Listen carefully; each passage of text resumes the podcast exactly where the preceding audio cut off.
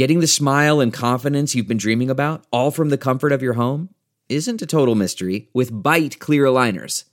Just don't be surprised if all your friends start asking, What's your secret? Begin by ordering your at home impression kit today for only $14.95. Byte clear aligners are doctor directed and delivered to your door. Treatment costs thousands less than braces, plus, they offer flexible financing, accept eligible insurance, and you can pay with your HSA FSA. Get 80% off your impression kit when you use code WONDERY at Byte.com. That's B-Y-T-E dot com. Start your confidence journey today with Byte. I stepped out of the apartment, what, five, six years old, and something in my gut told me, like, you don't have a family anymore. Like, this is it. You didn't have it. I know. I'm like, You're gonna make me cry. I can't look at you.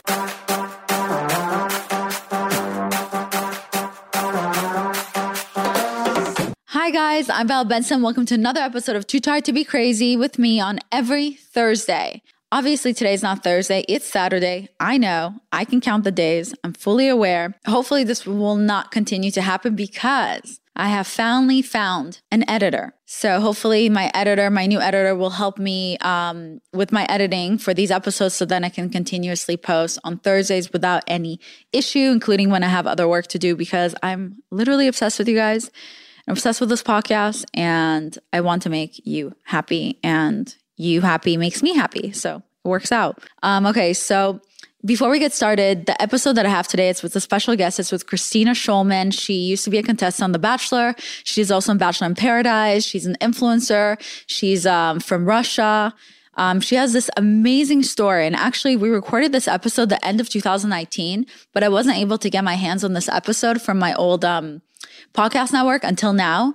And I'm so excited to have you guys listen to this episode. Her story is literally so unique, so amazing. You're going to be crying most likely. I cried on the episode, obviously, because my name is Violet and I cry just who I am. Before we get started, I wanted to talk to you guys about manifestation. And I know it feels really random, but I, I just randomly been thinking about it lately. There's a story about me manifesting my life. And I don't know if I've ever brought it up and maybe I'll, I'll bring it up again in a solo episode, but I don't know why I just felt the need to tell it to you guys now before we start. Cause I'm, I'm sitting in my house right now and I'm looking at my view and it's so beautiful. And it just reminded me of the story that I'm not sure if I shared, but basically when we won the green card lottery and I was going to move to the US when I was 14, um, my dad, who had a really, really good job in Israel, he was an engineer. When he moved to the US first without us, so he can like get uh, situated, no one wanted to hire him as an engineer. He was in his 50s, he was an immigrant, and his degrees were from another country. And he couldn't find a good job as an engineer. So the first job he took on just to be able to support his family for us to move to the US, because he didn't believe in getting handouts from anyone,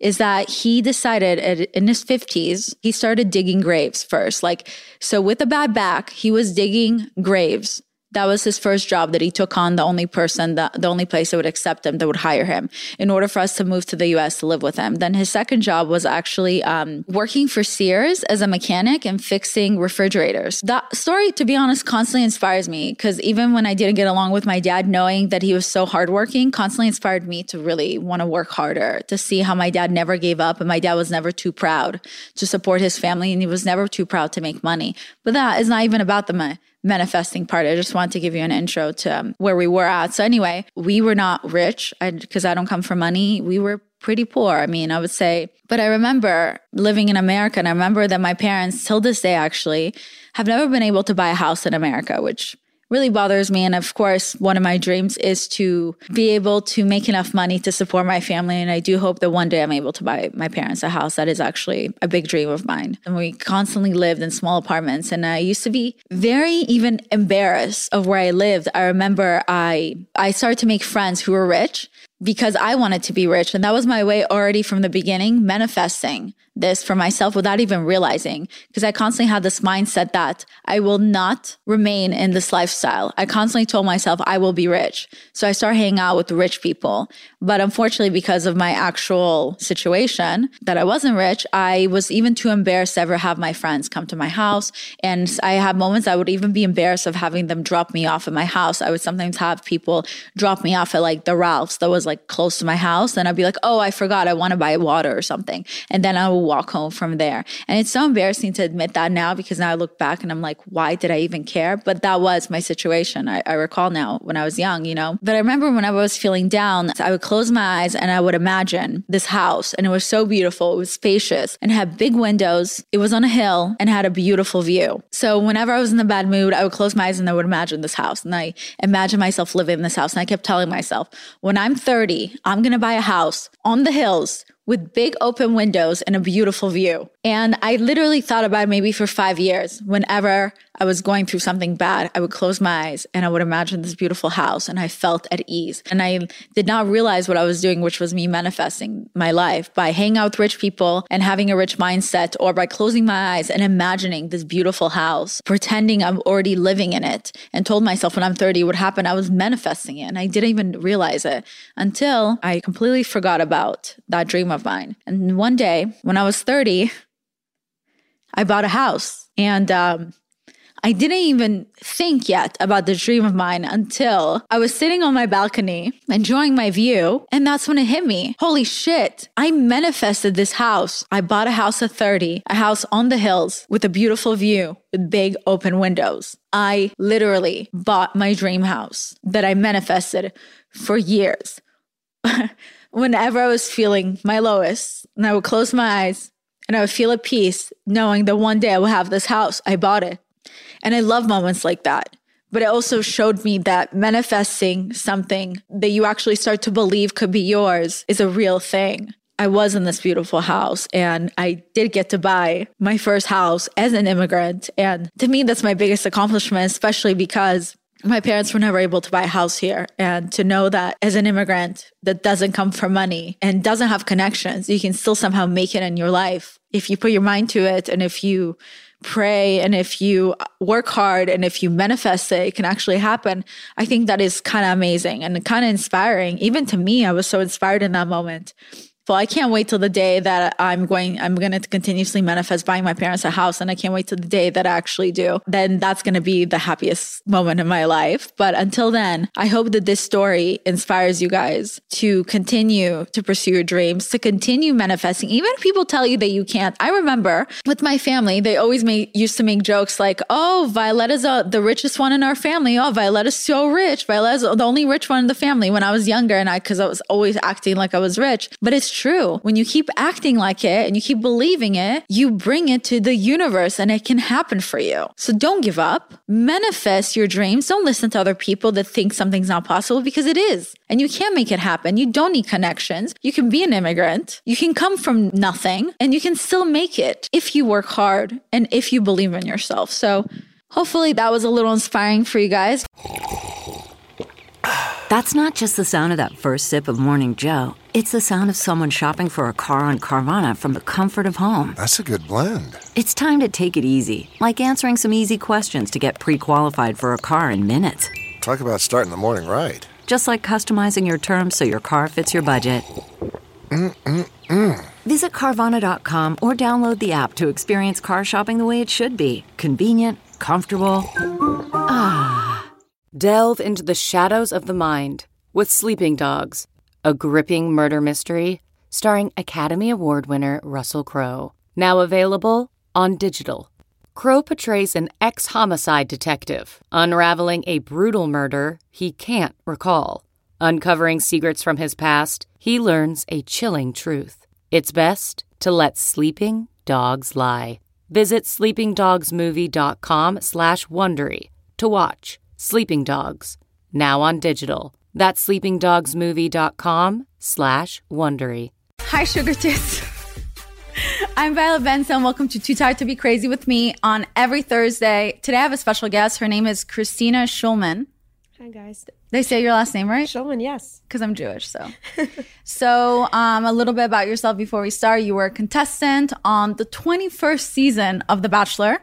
You were eliminated week seven. It was on Nick Vi- Viall's show. Shout out to Nick. You then went to Bachelor in Paradise. You were in season four. You left after week three because you couldn't find love. Was that? The- oh yeah, I self-eliminated. okay. And then again, you self eliminated on season six of Bachelor in Paradise and you left week, week five. Yeah.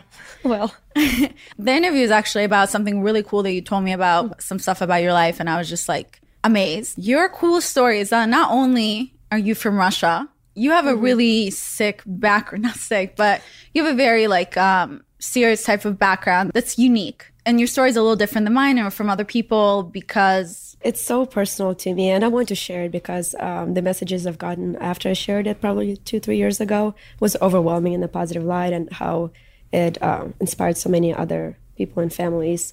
I grew up in Russia, and I was in Russia till I was about 12. But in those 12 years, I was in an orphanage for about seven, eight years. I have a sister who was in a different orphanage. Uh, biological sister. but yes. Okay. As far as I know. Biological sister. Okay. She was in a different orphanage. I barely kind of saw my mom whenever I was living in a in an apartment with her. And she was always out doing something and I was left alone just roaming the streets or doing my own thing. And one day she was so proud. She said, I'm going out. I'll have food when I get back. Don't do anything. Don't eat anything. And I said, okay. And she said, here's the name. Like, you'll be staying with this neighbor. And I said, okay. Neighbor and I uh, spent the day. We ended up going to the store, getting some food, making the food, eating it. I kind of felt guilty deep down because my mom asked me not to because she was so happy and proud that she's going to feed me finally.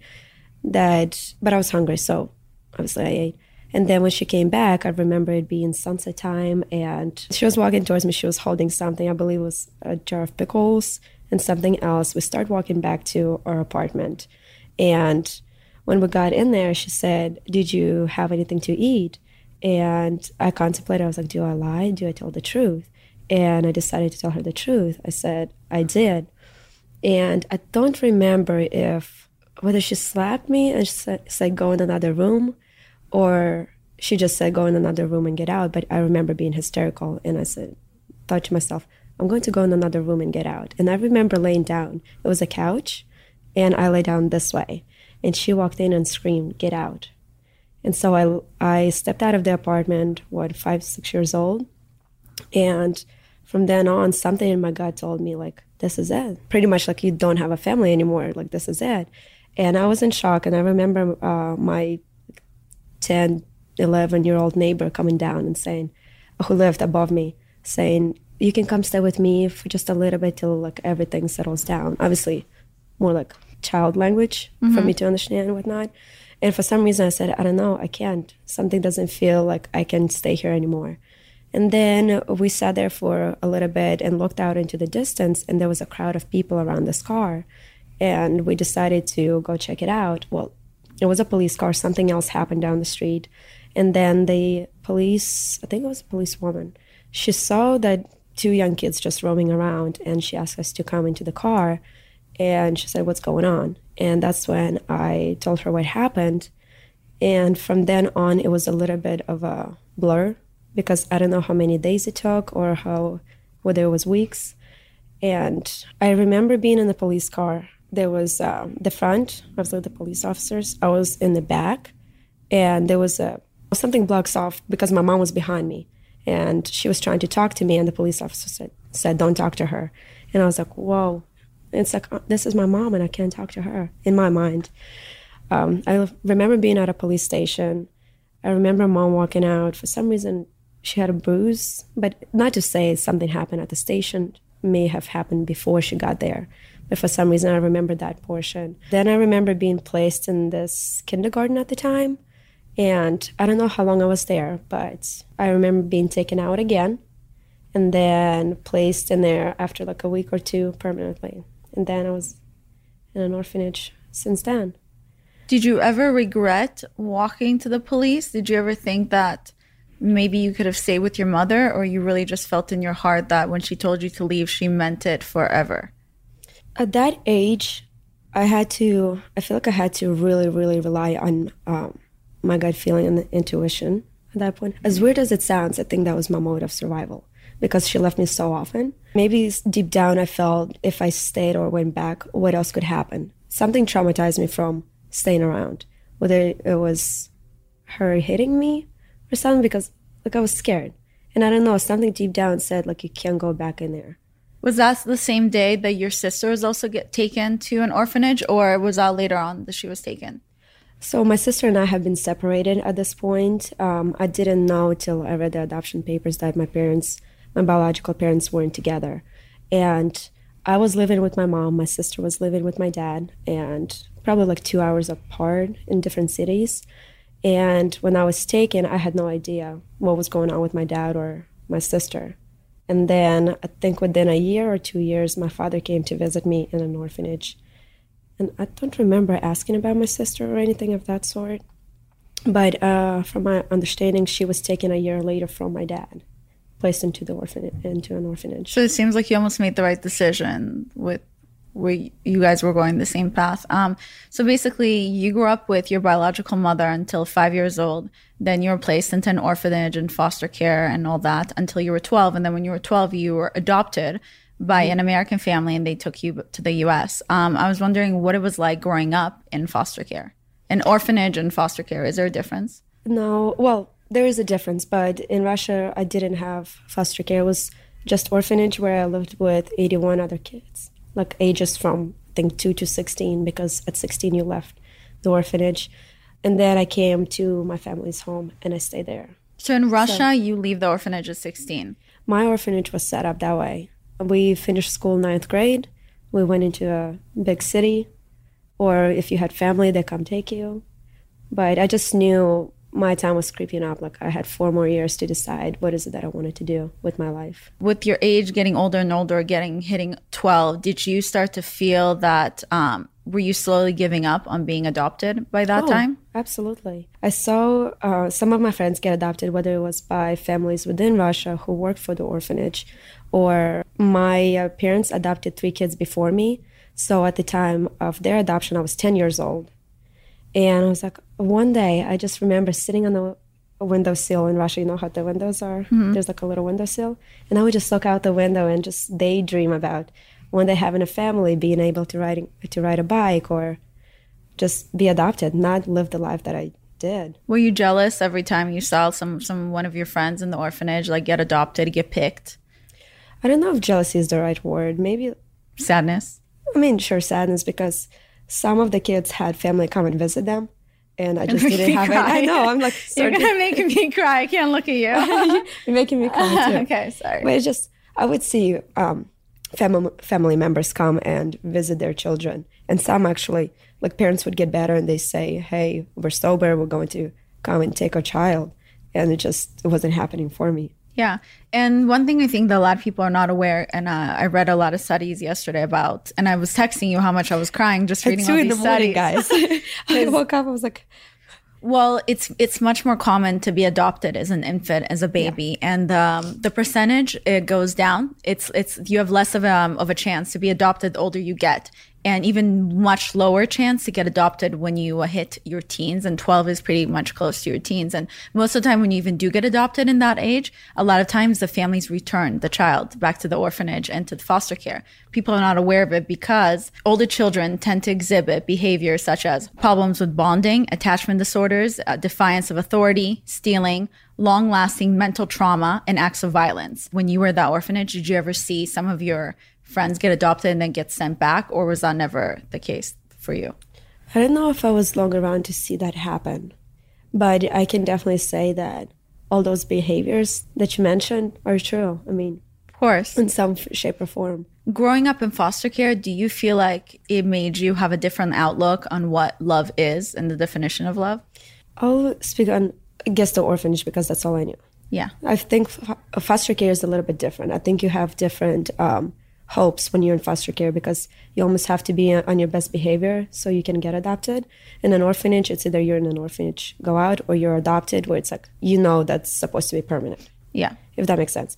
Growing up in an orphanage, you, what was your definition of love? I wanted to bond. I wanted that uh, person show they love me or just care for me or just recognize that I am lovable. And mm-hmm. I was in an orphanage with um, in my so you were separated into groups based on ages, and mine was I think twelve and 13 mm-hmm. and there was about fourteen to fifteen of us. So one teacher had to basically share their love amongst ten to fifteen kid, kids, and that's hard to do. So sometimes like I would I wouldn't say latch on, but I would get closer and just love them so they can love me. Aw. Of course, you form your best friends, and I think I became really close to kids my age, and they became my family more so than adult figure. How does the adoption process work, especially when it's the adoption is coming from um, another country? I don't think I can uh, speak on it fully with the knowledge that I have because I was 12 years old and Right. how it worked for me. I believe my parents visited, they expressed interest in adopting me, and I believe they give parents six months to come forward and say, No, I want my child, whether they're sober, whether they stable enough to do so. So mine didn't. So they reached out to your biological mother and let, let her know that you have six months now to decide whether or not you want Kristina. I would assume that's how it's done because I did end up meeting my father. Like I was in an orphanage early on, and then he came and visited. And then five, six years went by, and I was kind of thrown into this. Well, here's your father. You're getting ready to be adopted. See if you have any Got it. anything in common at this point. So I did meet my father, and it, he just seemed like a stranger after all those years. And I think I was a little bit resentful because knowing that he was alive and I was in an orphanage and never came to visit me or want any contact.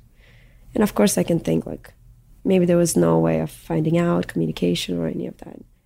How long was the process of the um, adopt? uh, So it's it's six months gap of you knowing that this family may take you, and your real parents, your biological parents, may also take you, and it's just like, is that it? Is it six months, and then you get um, you get to go with the American family, or was did it take longer? Do you remember? I, thi- I think this is. I think that's how it goes. Because when I was initially being considered to be adopted, I had no idea that my biological parents had six months to come and claim me. Basically, Right. I was. I found out about that afterwards. So from my initial meeting with my parents, now I thought I was going to get adopted if the judge said so. Were they the first family to to decide to um, to consider wanting to adopt you? Was that the first family you met? I mean, there was a talk kind of, oh, one day I want to adopt you, but it was just converse, uh, casual conversation. It wasn't like I'm seriously considering. It was somebody from within the orphanage. Oh, got so it. when my parents now that came, I said, this is actually a real possibility. Did you only meet them one time before you ended up then um, moving with them, or was it more than once? I've actually, they've come uh, to the orphanage in 2001, 2002, I think, uh, when they adopted the three kids before me. So they So they kept going to the them. Mm-hmm. same orphanage. I got it. because my mom used to work for the university and um, i believe she did research and got a grant to go to that part of russia and there were about three different orphanages in that area and they stopped at ours we played bingo won some toys it was really exciting So your wish almost came true, where you saw that family come adopt three other kids from the orphanage, and you looked through the window, and you were like, "Wouldn't it be cool if one day I got adopted?" And then something happened, and the stars and the family came back, and we're like, "We want you." but what are the chances that uh, they just adopted three kids it's like it's a one in a li- once in a lifetime thing Yeah. and especially what are the chances to come back to the same orphanage same family adopting someone else Yeah, it's, crazy. It, it what's also I remember I had a dream at some point that they were going to come back and they're going to adopt someone else and one of the girls uh, that was adopted was going to be with them and I think months went by I was like oh that was just a dream and then it just like happened That is pretty crazy. Yeah. Were your friends at the orphanage really happy for you when you found out the day that you were adopted? I think happy and sad just because with The some of them yeah. we've been together for what five seven years growing up it's just you're always 24 7 with each other. You're sleeping in the same bedrooms. You go to the same school. It's basically parting ways with your family and, and not knowing if you'll ever see them again. Did you stay in touch with any of them when you first moved to the U.S.? so not first when i moved just because um, russia is a little bit behind on technology and that sort and i had no idea how to use a computer or a telephone at the time. We were still using uh, what is it? Dial The, the dial telephone thing. I know what you're talking about. I don't know Yeah. what it's called either. But eventually, when I learned how to use the internet, be on it, and look up people, I ended up reaching out. I think they did too, especially post show. And right. I was gonna say if anyone reached out to you after you were on The Bachelor. yes, it was it was a, a flood of messages and support and just how are you doing? I don't know how they heard about it, but it was amazing. It's slowed down now. And I think it's because of me. I do carry guilt with that just a little. I was gonna say, did you ever feel guilty Oh. that you got to leave the orphanage and some of your friends had to stay when you knew that the cutoff is 16? Um, absolutely. I felt guilty.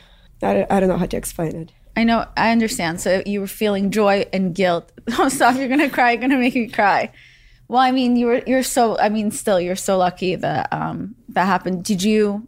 It's okay. You don't have to feel guilt. As you're crying, could you remind me and explain to me what happens in Russia when you at 16 an orphanage? What a teacher told you that was going to happen Yeah. to you? Well, it's like. Sorry. Wow. My makeup's gonna be. It's okay. I wish I had tissues. Someone. Well, I wasn't expecting to cry. Anyway, so at my age, 12 years old, the orphanage is all I knew. I, like, literally, we had a world map, and I just knew where Russia was, and that's where I was. And when I was getting adopted, it was it was hard because I had a photo album where like my family's home and where I was going, and I knew that they adopted three kids before me, so there was familiarity there. But it was still a decision I had to make without knowing anything about the place I was going to go to. But for some reason, deep down, I said it has to be better than what I have now. Just knowing when kids le- leave at 16 or whatnot, like what happens to them, the lifestyles they live.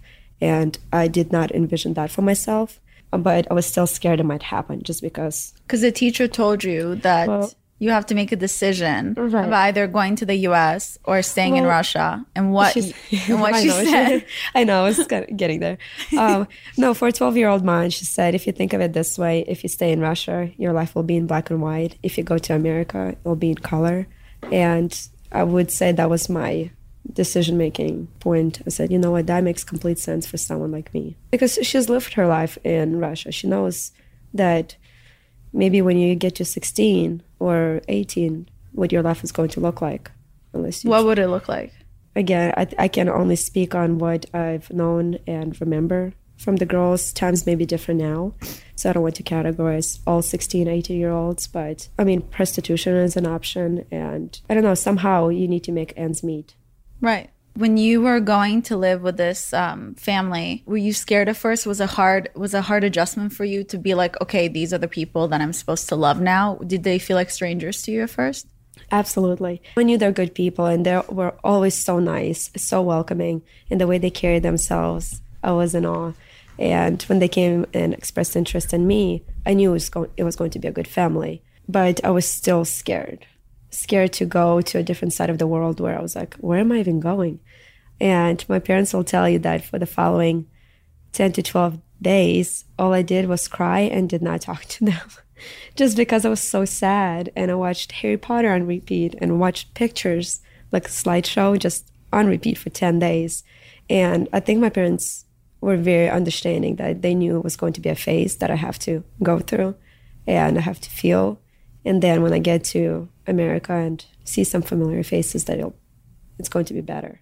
CarMax is putting peace of mind back in car shopping by putting you in the driver's seat to find a ride that's right for you. Because at CarMax, we believe you shouldn't just settle for a car, you should love your car. That's why every car we sell is CarMax certified quality so you can be sure with upfront pricing that's the same for every customer. So don't settle. Find love at first drive and start shopping now at CarMax.com. CarMax, the way car buying should be.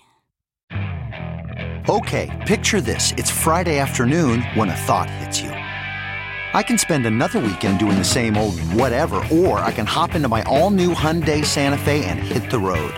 With available HTRAC, all wheel drive, and three row seating, my whole family can head deep into the wild. Conquer the weekend in the all new Hyundai Santa Fe. Visit HyundaiUSA.com or call 562-314-4603 for more details. Hyundai, there's joy in every journey. Speaking of your parents that uh, were kind enough to take you to their home and, and three other kids who were also, I guess, I'm assuming weren't infants when they first adopted them. They were not. Were they not able to conceive? Um, What was their decision also to want to adopt older kids? Like, So my parents had four of their own kids, and they, whenever the mom and dad went to Russia, they decided to adopt three more, and then two years later they decided to adopt me, and that's why I am very amazed and thankful just to know two individuals with such big hearts to be able to so your parents have eight kids. eight kids. Wow. Where did you move in the U.S. with them? Um, Kentucky. you guys live in Kentucky. Okay. Um, I mean, was it a culture shock to you? Aside, forget from the fact that you not only adopted to a new family and you had to have new siblings. It almost felt like a new orphanage, but with parents this time. It was also a culture shock because you moved to the to US. Like, did you even speak English? So I did not speak any English. uh, we had a translator in Moscow because the official adoption went through in Moscow, I believe, and we had a translator there who was so nice, and he said, "Just wait, you'll get to America, and in three months you'll be speaking English. You'll forget Russian." I got angry at him. I I was so upset. I said, "Don't tell me like I will never learn English," just because I was not ready to part ways with Russia, Russian language. Yeah. Just because I just said goodbye to my family, basically. Are your parents orphanage. Russian? No, they're American. My family in the orphanage, kids. Right. Big, no, my parents are American. Okay. we had they're a. Jewish, but they're not Russian Jewish. No. Okay, got it. I wasn't sure. Okay. So they don't speak Russian, No. but they adopted four Russian children. Yes. Wow, that's so, th- interesting. That was uh, that was definitely an adjustment. But yes, I was coming through Miami and I saw palm trees for the first time, and I started crying hysterically. I said, "I hope where I'm going there's no palm palm trees because." It would have been too drastic of a change. First of all, I'm learning a new language. Second, well, well, first new family. Second, new language. Three, too much. No travel. palm trees. Yes, I can do a new family, I can do a new country, but palm trees, that's where I draw the line. No. I know. Take me home. I mean, I'm 12 years old. I'm like, what is happening? At what point did it suddenly start to feel normal that you were a part of this family? I think as soon as I got home and I said, this is it, this is my life. The three kids that were adopted before me, they were at the house and we spoke a little bit of Russian and we weren't really allowed to just because my parents wanted me to learn English and they did a great job with grammar. Well, I hope. we didn't really speak Russian in the household with the other three. But when we did, it's like they would speak amongst themselves. And I think I felt left out a little bit. The other four that my parents had of their own were already out of the house. So at times I felt like I didn't have anyone. Were you at first when you came to the house, did you immediately feel like this is it and you're going to stay there forever? Or did you have any type of fear in your heart? Like, what if they won't want you? Like, what if they'll return you? Or, or what if they won't love you? And it never crossed my mind to return me. First of all, I didn't even know that was a thing. I felt like if you're getting adopted, this is it. So maybe I had that kind of security. Thank God. right. I just wanted to be a good child, and knowing that they adopted others before me, like they, they want to do well in this world, and they want to help. And Well, I think it feels like you grew up really fast at even Mm-hmm. at a young age. Like even at five years old, you said how your brain was like, okay, this is what I have to do. So it seems like you're always fending for yourself, and that's a skill that you have to learn. So I don't think you even understood at a young age that you developed such a skill where you were constantly protecting yourself. So I think that explains why you moved to the US and um, with your new family. And unlike a lot of other kids, I don't even know if you even are aware of how your brain literally works, where it's kind of like you adjust really quickly and you're like, okay, this is my new life. What's mm-hmm. next? And that's that's really amazing because I think that's why you were able to at 12 years old to adjust to a new family and to adjust to a new home because of who you are as a person. I really appreciate you saying that because there is truth to that, but there's also this other side where it makes you so independent that it makes it hard to, I guess, open up and let people love you. And I think that maybe one of the things that I didn't fully allow my parents to do is to love me because I was unfamiliar with the feeling.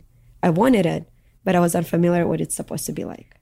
Well, a lot of times people in general tend to give the love that they they know. So when you grow up not knowing what real love is, you won't know what it is when people try to give it to you. Like how do you, like how do you know what love is if you've never had it before? Right. So sorry, I'm gonna start crying thinking No, about it's it. true. I think your parents with adopting three other siblings, they they had an idea of what it would be like. So I don't think I think they knew that the way you gave love, that that was the best way you knew how, and you were growing into it. You know what I mean?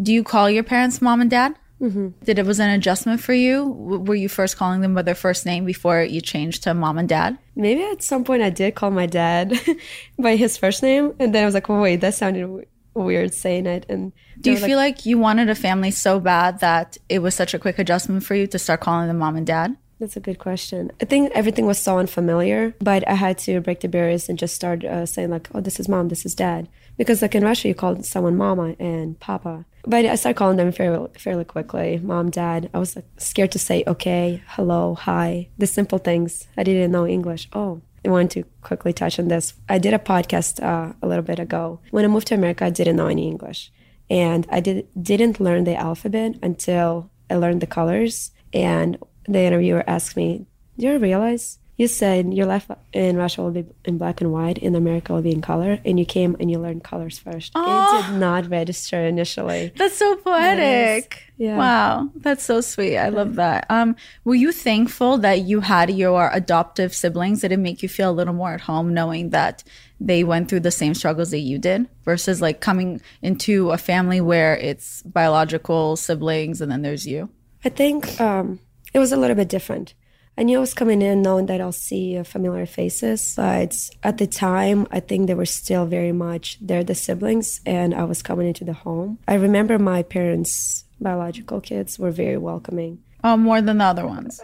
At times, I'd say so. And I don't know why. I'm not trying to hold any grudges or resentment. I'm just trying to remember how it was, even though the first two years of my life in America were very much a blur. It's the language barrier, it's learning the culture, it's everything. I, w- I thought I would be a little bit, I'll transition a little bit easier given that I had the other adoptive kids. Did you have moments in that household um, from the beginning up until even now where when you were in that home and you felt like jealous of the the siblings that were born into that family or did you ever have moments where you felt like alone or different or like you didn't belong in that house? I think naturally, yes. Sometimes just because I couldn't comprehend the idea of being in someone's family.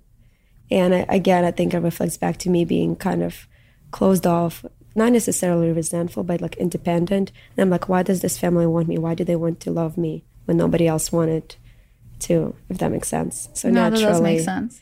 naturally, it's something I had to learn and go through. Did you ever have any arguments or fights like any normal teenager with their parents and then you brought in that you you brought in an argument where like you're not even my mother what do you know or No. you you you were so thankful you never said yeah, something I've, like ne- that I've never said anything like that. Because it just doesn't feel right. I mean, here's someone who wants to provi- give you a life that, like, you never would have imagined, and you just can't disrespect someone like that. were there moments in the household where you felt incredibly loved I think the older I got and started recognizing what love is, and everyone has different way of showing it, is when I, I was like, oh, that was acts of love, and I didn't recognize that at the time. the first time your mom or your dad said i love you to you did it hit differently did you believe them I'm trying to remember because I think they always had this welcoming, warm, we love you. But I was like, well, how, how do I take this? right how mm-hmm. did you take it I'm not sure. I think I was scared. but eventually when you probably start to notice that they meant it and they're not going anywhere you mm-hmm. started to open up and you start to believe it Yes, course. I think it was very, very soon after I recognized, like, what does that? Bec- It's, it wasn't, I don't think there was a time, hey, we love you. It was more so as soon as they thought, hey, we're going to adopt you and we want you to be part of the family, it's like, this is love. It was a, it was almost like unspoken. has your definition of love changed over the years I mean, I know uh, more so now what it is and, and what forms it comes, like whether it's from a friend, a family member, or significant other, obviously. what is love to you Whoa. what makes you feel the most loved Someone who is consistently showing their love, well, their support, and just like, we're not going anywhere, we're not going to like leave you. I know how I show love, so it kind of caught me off guard. How do I feel loved? I know how I give it. okay so that's also how you feel loved someone who won't abandon you Right. do you feel loved in this very moment Yeah. Oh, don't cry Aw. Sorry i didn't mean to You're make really you making me cry here. I'm so sorry. You leave. I'm sorry. Do you need a tissue? No, it's gonna dry out, dry on my. what is your favorite most fondest memory growing up in your in that household? I have a couple actually. When it did snow in the winter, Dad would always. Uh, so we have a hill in the house, like our house sits here, and we have a hill, and we would just tie up the uh, snow and just Dad drives down, and like he'll take a turn, and we'll just like whip the slide, sled around, which was it, there was enough like land to do that. Other times, I think a lot of memories come from doing stuff around the farm with Dad. It was like a bonding time. So whether it's fixing fences mowing the grass. We had stick patrol, where branches picking up branches. Wow, so like very wholesome family moments. That's, who are you closer with, your mom or your dad? I'm close to both, but I think um, like talking to mom more so, and I think dad hears it and gets on the phone too. It's just I think naturally everyone, well, majority of people maybe go towards their mothers. That makes sense. Did you often feel the need to express to your parents how thankful you are um, to be in that home and for what they've done, or I didn't, I didn't feel the need, but I wanted to. I wanted them to know that I am very much thankful, and um, I don't feel like I'm indebted to them like forever, but I do want them to know that I am very much thankful to be here. Right now, and during this interview, and then also like um, interviews that I've uh, watched of you, you said how um, the people you admire the most are both of your parents. since it takes a lot to, it takes a big heart to open your home and your heart to not just one, but 4 mm-hmm. adoptive children, not babies, but like literally in close to their teens. And I do think it's one of the most beautiful things in the world. If you could say a few words to them right now, what would it what would it be? I love them first and foremost and have been in the household and knowing what it takes, the strength it takes and the love it takes to raise kids that were not there from birth is beyond me. It's it's incredible. And again, it takes a huge heart. Are you close yeah. to all your siblings?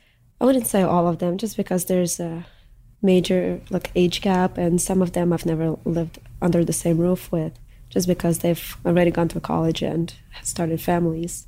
So a couple of them I do feel closest to. Are you closer with the adoptive kids or the ones, the biological kids? I feel like I'm saying the, the terms wrong, and I'm so sorry for that. No, no. Um, I think my parents' biological kids. I'm just, I know I keep saying biological adoptive just because I want to protect their privacy and not mention No, names. of course. Have you been back to Russia since you moved? I have not, not yet. It's Do you of, ever want to go back to Russia? To absolutely. the orphanage you're, you're from? So I think my, one of my long term goals, just to, it would be to go back, whether it's to reunite with my family, biological family, my sister, maybe get some answers about my childhood, how I grew up, how was my, like, how were my parents, how was my childhood, how was it really versus what I remember. Yeah, that's so true. That is one thing that's so true. I forget about that, how the way we see things as children versus what they really are. For example, I remembered my childhood growing up because I went from Russia to Israel to the US. And mm-hmm. when I mm-hmm. grew up in Israel, I remember it where I lived was like on the beach and it was so beautiful. And I remember a lot of positive memories in certain light because I was blocking a lot of other memories.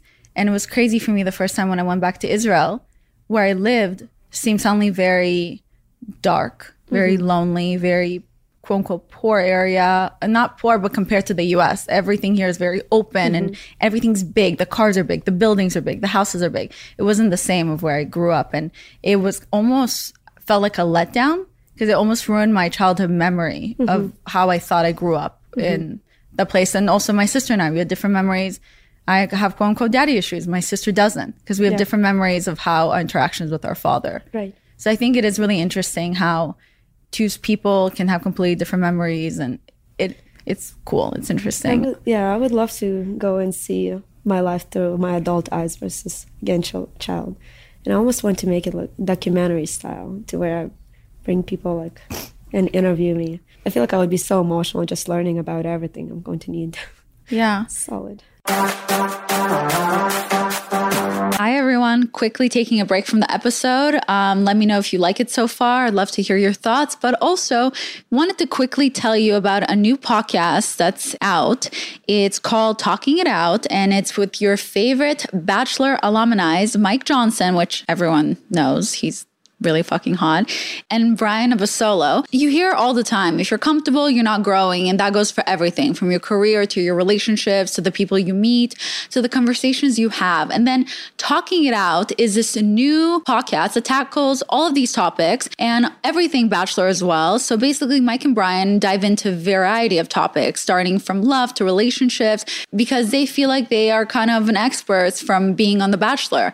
And they'll cover all the ins and outs of dating, marriage, family, career, and so much more. Plus, you have a perspective of a man when it comes to dating. And above it all, Talking It Out is about having real conversations with actual experts and celebrities and to give advice to help you keep growing. And of course, Mike and Bryan will talk with your favorite Bachelor stars as well, with no topics being off of limits. So you don't want to miss it. Talking It Out is available now on Apple Podcasts, Spotify, and wherever you get your podcasts. Or you can listen to Talking It Out ad free. Just download the Wondery app and start your free trial of Wondery Plus. So don't forget to check out Talking It Out. And now let's continue with my episode. Mwah.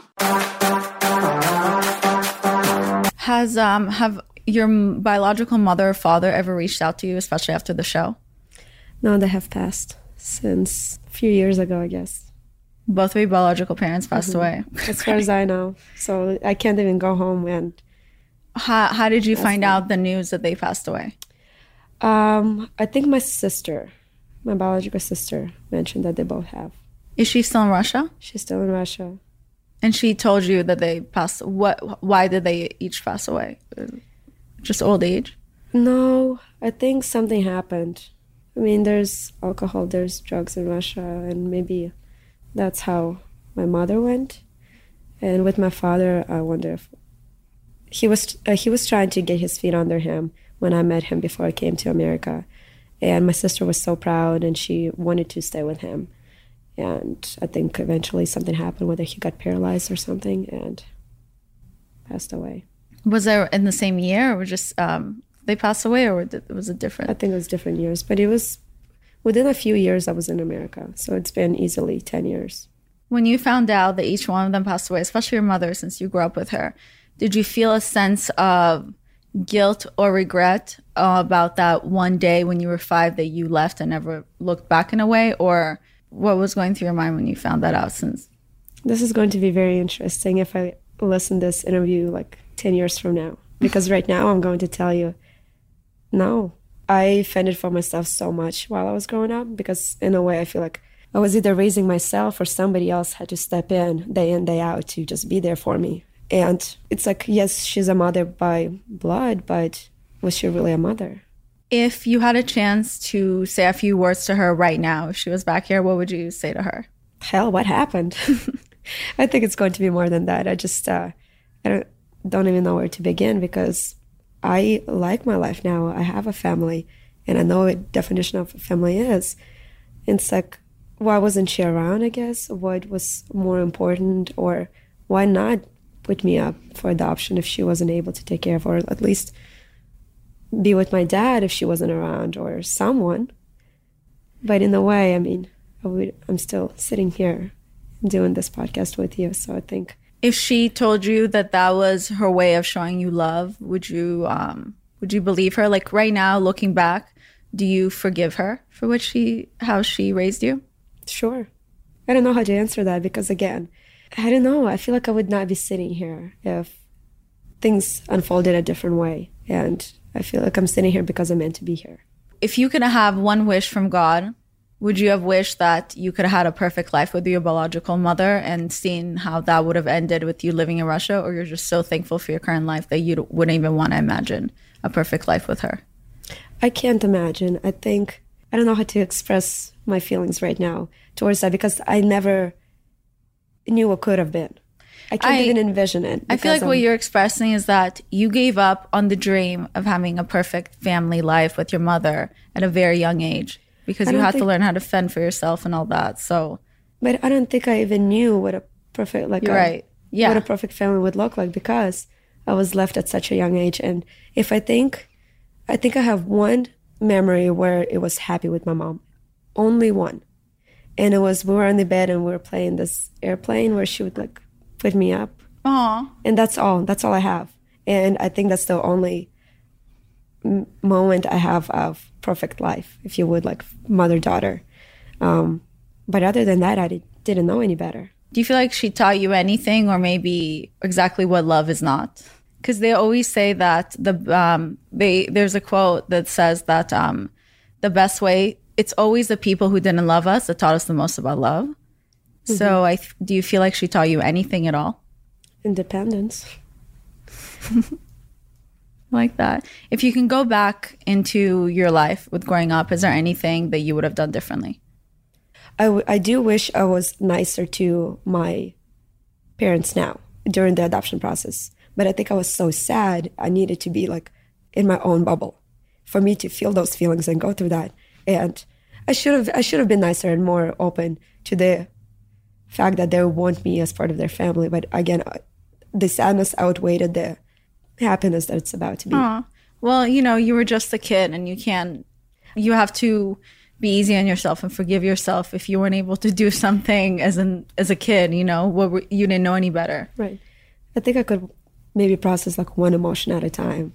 I wasn't like developed to process multiple and like compartmentalize certain things. I was just not there, my maturity. So speaking of, you know, what kids go through when they're getting adopted older, which is the um, having issues with attachment and fear of love and all that, you clearly experience that. Do you ever feel angry yourself that you're not able to express love at some other people that you see, you know, where it just feels like it's so much easier for them? I think I love differently. I'd say I'm loyal and I don't like the way I love it's like I'll be loyal there for you. I may not send you a card on your birthday, but I will drop and fly across the country to be there on your special day or something like that. It's not that I don't mean to. It's I just want somebody to remember me as she'll be there whenever you need her. She might forget this or that or but to some people they'd rather get the birthday card every year and instead of those big gestures. If that makes It does. Have you ever been in a serious relationship? This is a 180. I mean, sure, yeah. What was your longest relationship? I'd say, okay, I have two definitions of a serious relationship. One that is serious where you actually learn so much about yourself, the other person, but it could be like eight months versus mm-hmm. a two year where it's like you just go with the flow and it's a young love. So the longest one was probably two years. Was it the most serious? No, because it was like high school transitioning into college. And then I had one in college that was also, I'd say, serious, but serious in the sense where it's like I was there for the person and letting them grow while I was being there for them. Did you say I love you during those relationships your partners? Sure, but I don't think I knew the true definition of love. So you just said I love you because it just felt in the moment or they said it, so you said it back? Something like that. Something like that because you can love someone, just be like, oh, I love you as a human, or is it like, do I love you? And I think at the person that I truly felt like, oh, I love this person. I don't know if we ever said it. So there was someone in your life that you felt like you loved them, yes. like love, love, but you mm-hmm. never said it to them. Right. And it wasn't one of those two relationships no. you're talking about. Was it older? Like, was it later on in your life? Yes. Was there a reason why you were scared of saying that word? Is it because you were scared that they're going to leave? It might have something to do with it, but we both had our own deep-rooted issues. And i think maybe that was the last kind of last thing that you would say that makes you completely vulnerable with that person. If you hang on to that maybe it keeps you a little bit more rooted like in yourself. Um, how do you phrase this? You know how you say oh i love you and then it's like okay we don't have anything to hold against each other but if you don't say that i love you it still keeps you a little bit at a distance because if they break your heart at least you never said it you love them. It's one of those things. It's so psychological and it's no. So, I understand now. So you're protection. saying it was you're protecting yourself, but you were keeping a distance because if you would have said "I love you," then that's it, and they walked away, then that's even more painful. Versus right. if they you never said "I love you," then maybe you your heart would be a little bit more okay. Right, and this is me being completely vulnerable and say, in saying this. Just as individuals, we have so much we go through, and I understand there's things I need to work on well, I think you're doing a great job. Stop crying. You're going to make me cry. I mean, I'm emotional. I, can you tell? I think you're doing a great job, and I think um, I think one of the reasons I even wanted to do this interview, aside from like hearing about your amazing life, is because I also forgot about your upbringing and all that when I watched Bachelor Nation, and I think that's why a lot of, a lot of people may have rubbed them the wrong way when you were so um, you were just so more serious, and I think mm-hmm. it has to do with your upbringing, where something happens in your mind where you're like, I have to fend for myself, and I, I have to be there for myself. And that's where you distance yourself. And I think there's nothing wrong with that. And I think like that's why this interview has been so interesting to me because it explains why you are the way you are. and and I don't think it makes you any less um you know lovable than someone else just because you show your love differently. If anything, I think it makes you it makes you so much stronger than so many other people because of what you've gone through and it makes your love so much um, more real than other people because you know what it's like to not be loved and you, for you to still be able to stand there and be able to love someone like that takes strength You know, I, was reflecting. It's I'm independent and I'm good at loving other people to beyond to a fault to a fault. but you also deserve to receive back the love that you want to give to other people you I know, that like, right I, I do. I do know that.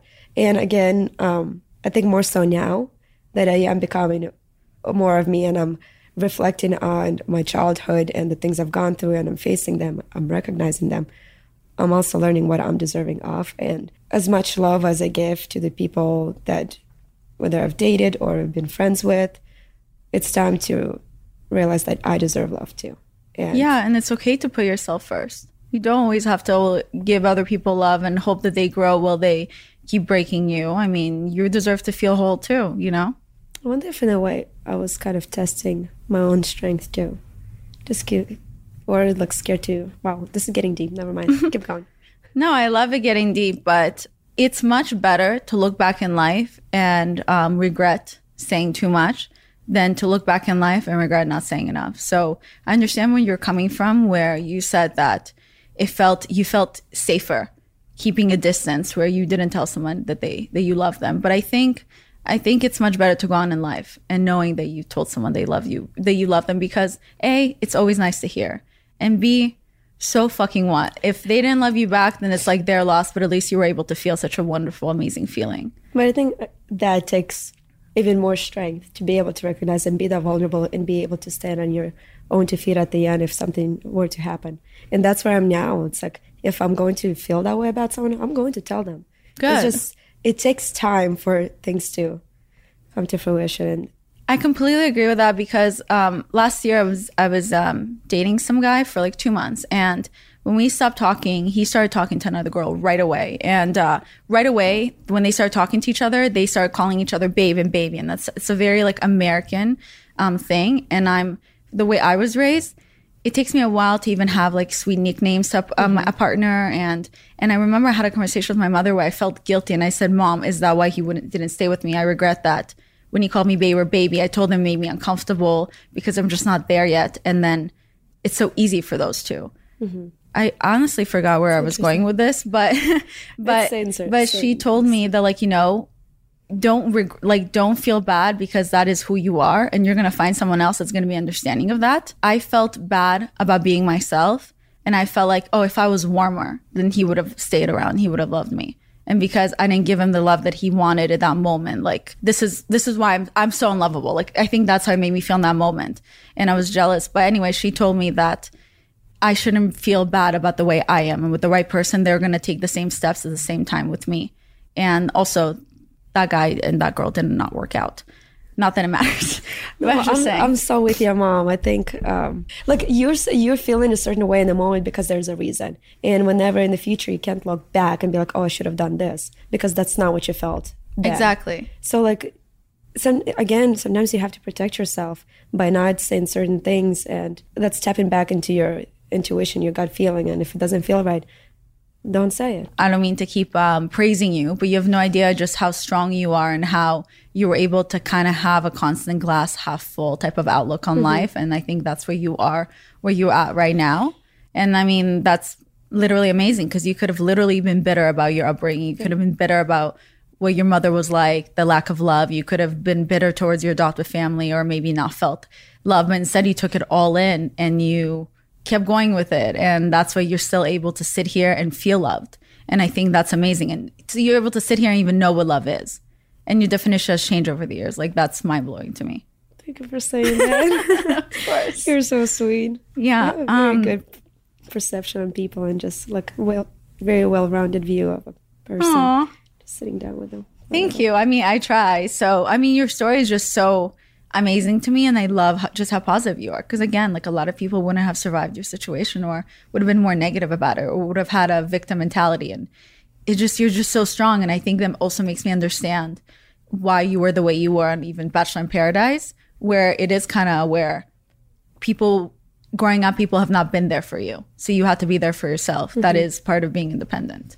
And I think you're right.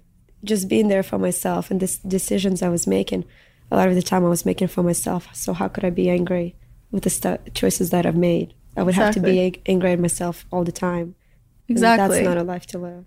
But I think I'm hoping that as you've grown in your current family with your siblings, that you learn that you don't always have to be strong for yourself. Like mm-hmm. you, I'm learning. That's a tough one. Yeah. I'm even learning that. And we had different upbringings where I'm also learning that you don't always have to be strong for yourself. And sometimes it's okay to cry or it's okay to feel weak or feel like the victim. And it's okay to allow other people to be there for you because that really is the only way you survive. Being there for mm-hmm. yourself is great, but eventually I think it gets really lonely. So it's good to have people I there. mean, it does. Yeah. And it's good to open up. So I'm happy that you are still learning things about yourself and, you know, discovering Quite the life to live still and learn.